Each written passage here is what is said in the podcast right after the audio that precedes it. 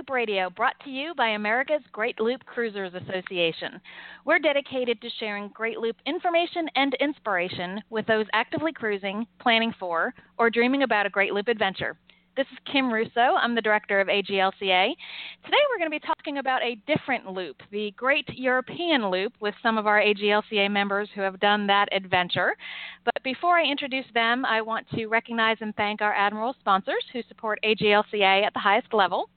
They are Curtis Stokes and Associates, Dog River Marina, Passage Maker Trawler Fest, Skipper Bob Publications, United Yacht Sales of the Carolinas, and Waterway Guide Media. As always, we encourage our listeners to support these businesses that support the Great Loop. And I would now like to introduce Captains Ed and Sue Kelly. Um, Ed and Sue, thanks for joining us today. Thank, Thank you. you. It's our pleasure. And Ed and Sue are joining us from aboard their boat. They are currently cruising, um, but they kind of describe themselves as two prairie raised Iowans who sold everything, bought a boat, and sailed off into retirement. But the Great Loop is not your first boating adventure. Um, instead, you started by tackling the Great Loop of Europe. So tell us exactly what that is and how you decided to do it. Surely. Uh, Kind of our name for it. yes. Uh, we also have called it the quasi circumnavigation of Europe. It uh, it entailed a the first trip ever uh, going from London to London using the uh, North Sea, crossing the North Sea into Holland, and then going up the IJssel River, the Rhine River, the uh, uh, Main River, uh, over the Continental Divide and a, a commercial canal called the Europa Canal into the start of the Danube, and then all the way to the Dan, down the Danube through Vienna and all the great cities of Europe to the Black Sea, and then around through uh, Istanbul and the Sea of Marmara, the Aegean Sea, all the way through the Mediterranean Sea, turning right after we got past Spain and Portugal, and cruising against the current up the coast, all the way back up past Spain and France and through the English Channel back to the Thames River in London. Absolutely amazing. And um, most of us just kind of stress out about crossing the border into Canada during our Great Loop trip. You obviously hit many countries. Um, what made you conjure up this adventure? What made you decide to do this? Ed had wanted to go to London, and once we got in London, we were um, wanted to get to the Med, and we found out we were just we're on a catamaran, and we found out we were six to eight inches too wide to go through uh, one of the French canals to get to the Med. So our only other choice was to do the the main working rivers, and we uh, found a Ed found a newspaper article that showed they call them hotel ships. They're the little bit smaller cruise ships that were going Mhm. from the North Sea to the Black Sea, and we said if we took our mast down, we could do that. And then we just kept going after that. Many great loopers have taken uh, some of these cruises on the Viking lines and other lines uh, that Right. go on the Rhine and the Main uh, and the Danube, and they are wonderful trips. We just happened to do it on our own boat after we took the mast down. Yeah, and and as you said, I know of a lot of loopers who have done little pieces of this, but not on their own boat. So uh, tell us a little bit more about your boat. You said it's a catamaran. Our boat was built in southern England, uh, the city of Christchurch, uh, on the south shore of England. It's it is a 1987 uh, fiberglass catamaran, very heavy. It's an Uh, unusual looking boat. But, um, people Mhm. see us seem to forget us. We're very low to the water. It's very heavy. Um, it's very comfortable for us. And when we have a mast, it's a very short mast, so we don't go very fast like other catamarans. it was it was built 30 years ago, and we bought it used. It was at the right price, and uh, we have used it to go to 48 countries and five continents as explorers. But we really tell everyone, and it's true, we are truly chicken sailors. We are always terrified. So what brought you? And it sounds like you had some boating experience between growing up in Iowa and starting this European loop. So um, you also you brought the boat to Europe yourself. So tell us a little bit about the boating experience that got you to the point that you felt like you could undertake this journey. I mean, it, it was 4,000 plus miles, correct? Uh, that's correct. The uh, uh, the original, the trip around Europe, we determined is 6,200 miles uh, to do the circle around Europe.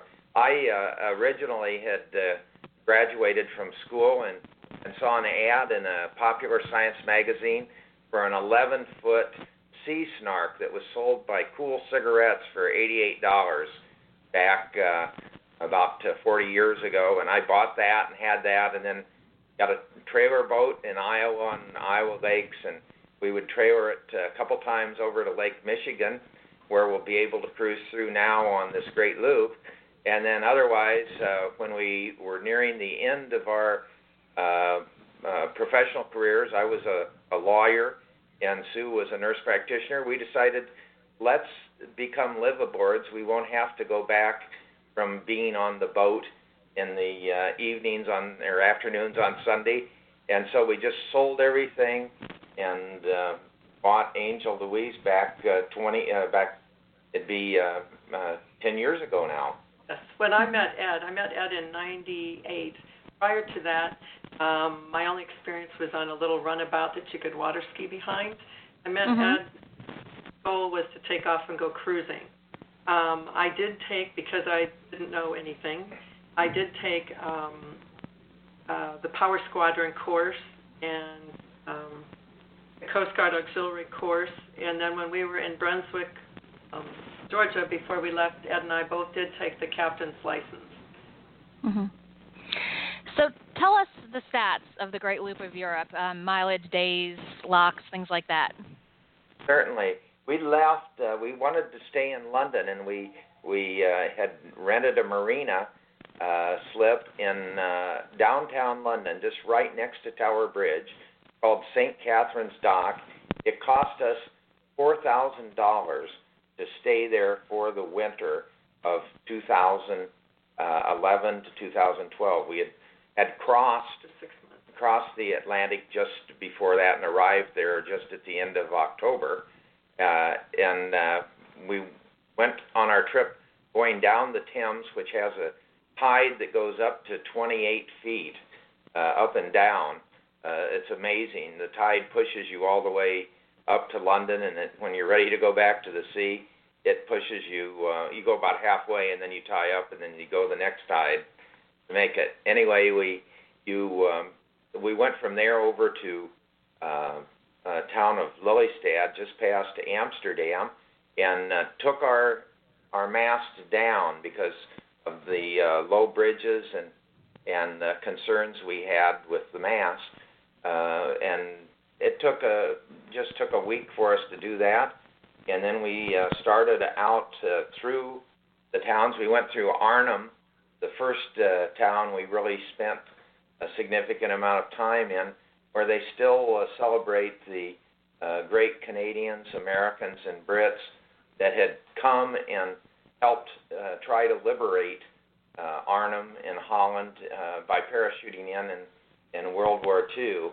Uh, we visited there. We were in a church where they still have paratroopers uh, models hanging from the top of their chapel in memory of those that died in trying to save their city. But we went from there up the uh, Rhine. We were told by uh, five different people uh, that we would not be able to make it. So we were prepared to turn around and just make that an adventure. Uh, current on the Rhine was um, there's the Rhine Gorge, and that is the most significant part. And they, we were told we wouldn't make it. Um, the current Wouldn't very make it strong. because of the speed of the current versus your boat. Right. At Right. times we were going less than a mile per hour, and a couple times you stop. You have to learn to run the river because you're going against the current towards the continental divide, and the continental divide of Europe goes right down the middle. So you're really fighting some tough currents sometimes, and Mhm. you have to stay to the side. You have to get uh, official licenses uh, that that they issue out of uh, uh, Europe. Uh, The Royal Yacht Association. Ro- Yes, and that shows that you're uh, uh, competent, and you have to get one for near shore and inland. Uh, they have different uh, markings, and and you have to show all that. You have to get a different radio uh, that gives your uh, identity. But we did that, and and it worked. However, we found in in getting to the uh, rivers that the current was really, really fierce. And at times, we had one time we went by a buoy, and I timed how long it went from the front of the boat to the back of the boat, and, And one we're a 40-foot boat. We're a 40 foot boat, and it took us a full 60 seconds to get past Wow. the buoy. That was slowest of all. From the North Sea to the Black Sea, we went through a total of 74 locks. Um, and obviously, for part of that time, you were climbing up, and then the rest of the time, the locks were lowering you down. The highest lock was Uh, about 88 feet 88 feet. uh, tall. The highest Mhm. place we took a boat. Yes, it, the you go over the highest place in the world. There is no place in the world you can take a boat to unless you use a helicopter or a, Casale uh, that you can take a boat, and it's 1,337 feet above sea level, and it's on uh, a, a commercial canal that goes and connects the main river with the Danube River, right near the town of Nuremberg. And uh, when you when you're at the very top of that, you can look down and you can see uh, cars and and see the valleys uh, beneath you, and uh, you're in a viaduct, so to speak. Uh, it's very easy because there's no current there because it's all locked, and then Mhm. you turn down after uh, there and go right into the Danube. Go through these historic old uh, German towns, and you're on the edge of what was originally the Holy Roman Empire, and including one of the capitals of the Holy Roman Empire at Bamberg, Germany. Probably one of the other things with, with going through the, the major rivers, there were not a lot of pleasure boats at all. And going through these locks, the cruise ships had first priority. The huge barges, the working barges, had second priority. And if there was room, then we got in after them, um, which could be a challenge. Um, a quick hit the bollard and get attached before the barges kicked in their engines to snug up their lines. Sue would yell Mhm. at me and say, "Try and go to the right side," and I'd the, with the current with the other boats going in and having their engines on, I'd say, "I'm just trying to hit the middle," and uh, Mhm. it was a challenge. And the other the other part on the on those rivers were most of the places where we could tie up and weren't even really like marinas. Um, but they just had small runabouts there that the locals used. So we obviously were the biggest boat. Most of the time we could find a place and, and, and get there. there. We were told one time we were waved away and everybody spoke German, but we could understand that they didn't want us there, that we were too big for their their um, walkway that they had that they had tied boats on.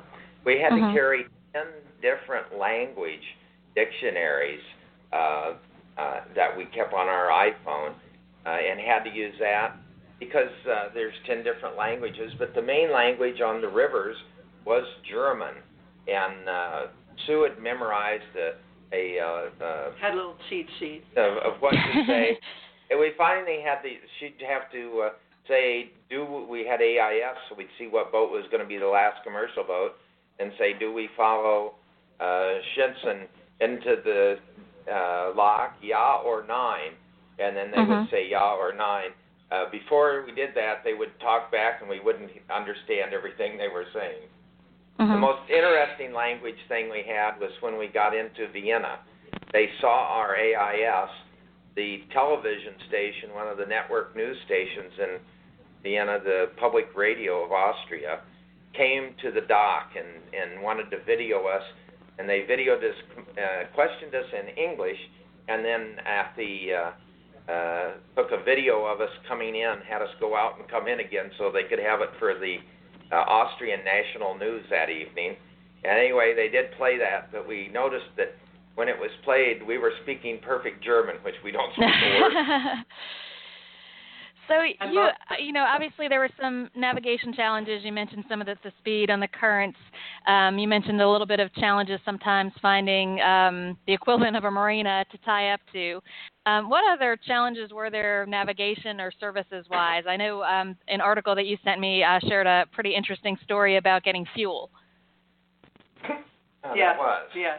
One of the other things um, was there were extremely few books or charts or anything on this to go by.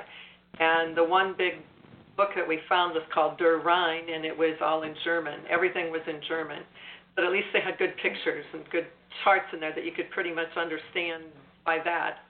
Mm-hmm. Um, the fuel, Ed. The fuel we carried extra jugs, which we are carrying now again uh, on the uh, American Great Loop, and uh, we we have two diesel engines.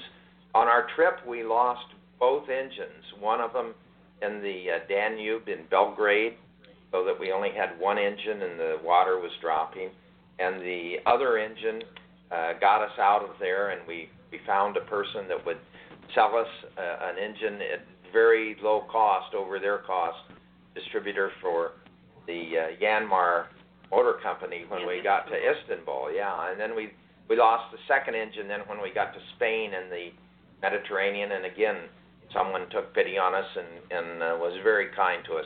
Uh, at every place we met wonderful people, and it's been what we've found in boating everywhere. People seem to uh, have an attitude that's sort of like the little house on the prairie. Everyone is willing to help everyone else. The one thing Mhm. about the fuel is when we were, um, especially on the major rivers, we were been told by people to just be sure and top up our fuel wherever we could because you would never know when you could get fuel again. And on the rivers, they had fuel barges that were just tied to the side and you pulled up. Um, but there was a difference in them, and one was just for the work boats, which we tied up first there not knowing that, and they told us they couldn't help us. We had to go back. And then the other was a fuel barge that had both that uh, had fuel for the recreational boat. There were very few places you could get uh, fuel, usually uh, around a major city. Uh, and the biggest problem we had uh, was in Belgrade, and we were tied up to a river restaurant. The owner was very kind and let us tie up to his outside seating area. and he did speak English, and thank he, goodness. he was wonderful. Anyway, he ended up getting a panel truck with a big uh, plastic tank and uh, ran a uh, 100 yard hose, garden hose. garden hose, all through his restaurant, past his white tablecloths, and uh, past the wine bar, and out on the deck and onto our boat so that we'd be able to fill up. it was all just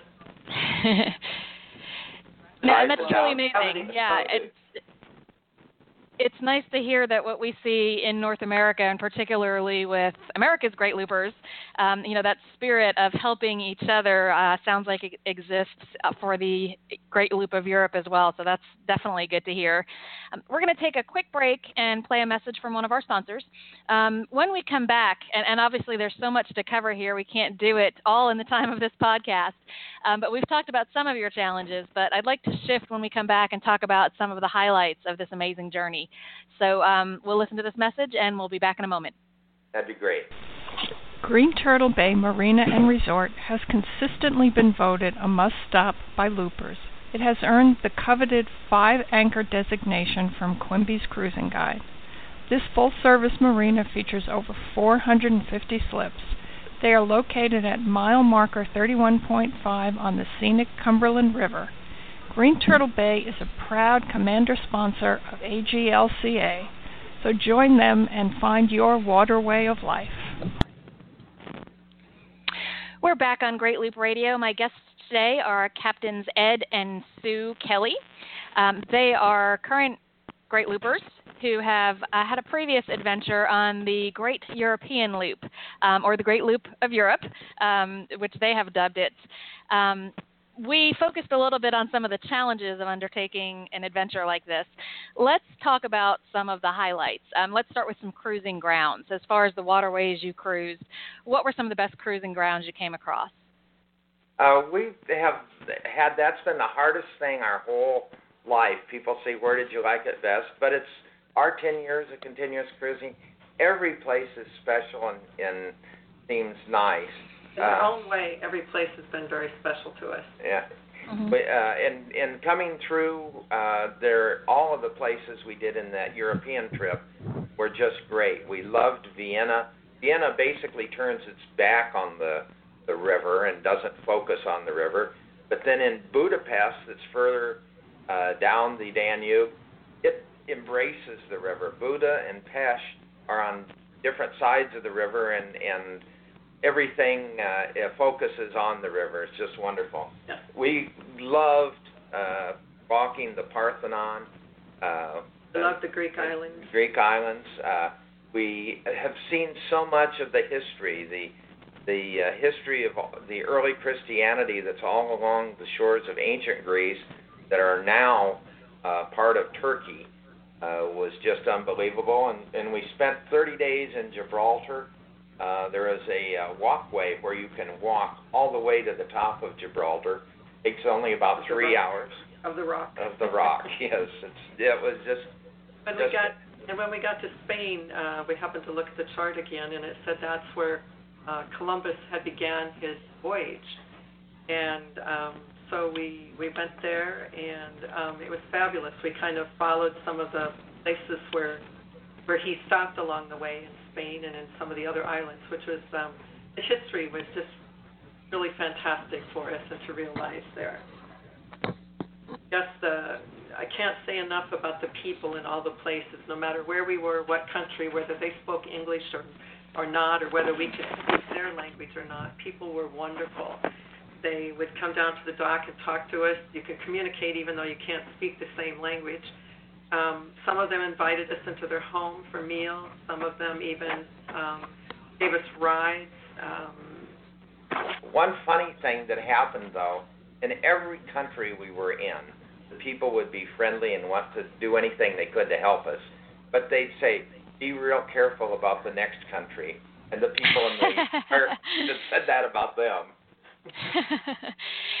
so, um, give us kind of the final overview. How many countries? How long? Um, I don't think we've covered how many days and, and the total miles and locks and things like that. The total locks, we went from uh, the Black Sea, uh, excuse me, North Sea to the Black Sea, going from west to east, uh, and we went in a clockwise way, and it was it was a total of 74 locks uh, to go up to the 1,337 feet, and then back down again all the way. Uh, it was 6,200 miles. We stopped during the uh, winter on the uh, shore of ancient Greece at Marmaris, Turkey. for four and, months. And we were we were there for for four months, and uh, we used that also to go back and explore Paris by uh, airplane because we had not gone through there. But uh, uh, the total days were uh, uh, just under 500 days, 494 days to make the uh, the full trip. But you, we were limited because the 27 countries that are in Schengen, uh, excluding Gibraltar and and uh, United Kingdom, limit you to only 90 days in any 180 day running period. That's not per country, that's in all the total countries. All of 27. The European Union with the Schengen Treaty. So there were times that Turkey was out of that, so we could stay in Turkey. We did make a stop in Tunisia just to stop the clock for a little bit and picked up fuel there. We did um, Gibraltar. We stayed in because that was out of the Schengen area, and we did make a stop in Morocco just to be there. It count as out time also. You can keep an American boat in Europe for uh, a year and one half, but then at that time you have to leave. If you overstay that, you have to pay a tax of approximately 20% of the new value of your boat. And so we wanted to make sure we didn't do that. We were Mhm. limited in individual countries to to uh, any time we wanted up to the 90 days total uh, in any uh, six month period. And it was a running six month period, so it didn't help if you left for a day. Uh, you'd have to leave for like six months. A lot Made of it very difficult. A lot of the Americans, what they would do wherever they were, they would leave their boat and and come back to America and spend three months. So when they went back, their 90 days started over again. Our boat was So it's actually only, a the count is attached to the people, not the boat. correct, That's right. correct, Immigration. correct. Interesting. Very interesting. Lots of uh, details that I'm sure um, those of us who have not even envisioned this trip never even thought about on how you would plan for something like that, particularly since you're somewhat pioneers in this area. Um, you didn't have a lot of people coming before you like you do on the American Great Loop to kind of pave the way and figure all those details out for you. Um, you are on the American Great Loop now. Um, where are you and uh, kind of what's your time frame um, for doing this loop?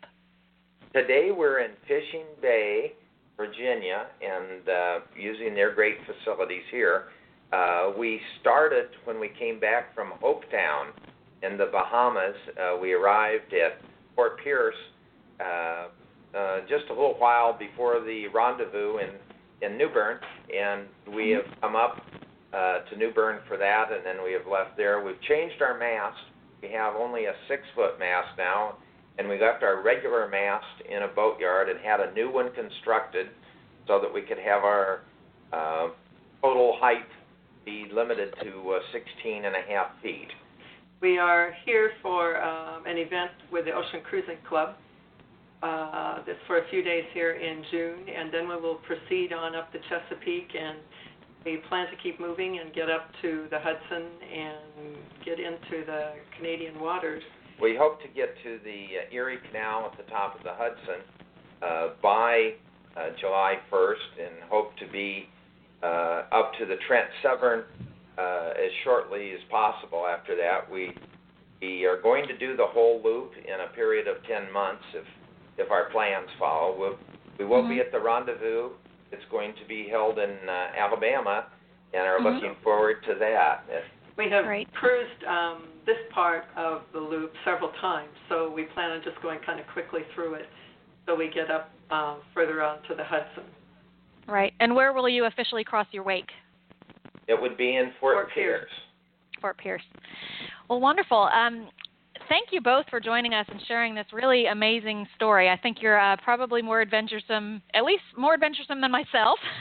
Oh, um, probably some of our probably some of our other great loopers as well. But a really amazing story, and I'm sure that there are others like you who would love to be able to replicate this journey. So I'm sure you'll get a lot of questions. Do you have a blog or website that people can go to to learn more about this? No, but we we have an email, and anyone that wants to follow along, we let uh, we'll send emails out with uh, just a few smaller pictures. But our email is at ed and sue at sea and then the at symbol gmail.com. So the words are all spelled out Ed, A N D, Sue, S U E, A T for at, C S E A, at gmail.com. We'd be very happy to hear from anyone and, and answer any questions. Well, Ed and Sue, thank you for joining us. Um, for, and for those of you who are interested in more, we're hoping to get Ed and Sue at one of our AGLCA events at some point down the road where they can do a little bit of a longer time and have some of their visuals along with this too, because some of the pictures are spectacular. Um, so again, Ed and Sue, thank you for joining us. We appreciate you sharing your time and the details of this great journey with us. It's a pleasure, Thank Kim. Thank you for all you do. Um, it is my pleasure. To our listeners, uh, thank you for joining us once again. We will be back next week with another episode of Great Loop Radio. Until then, safe cruising.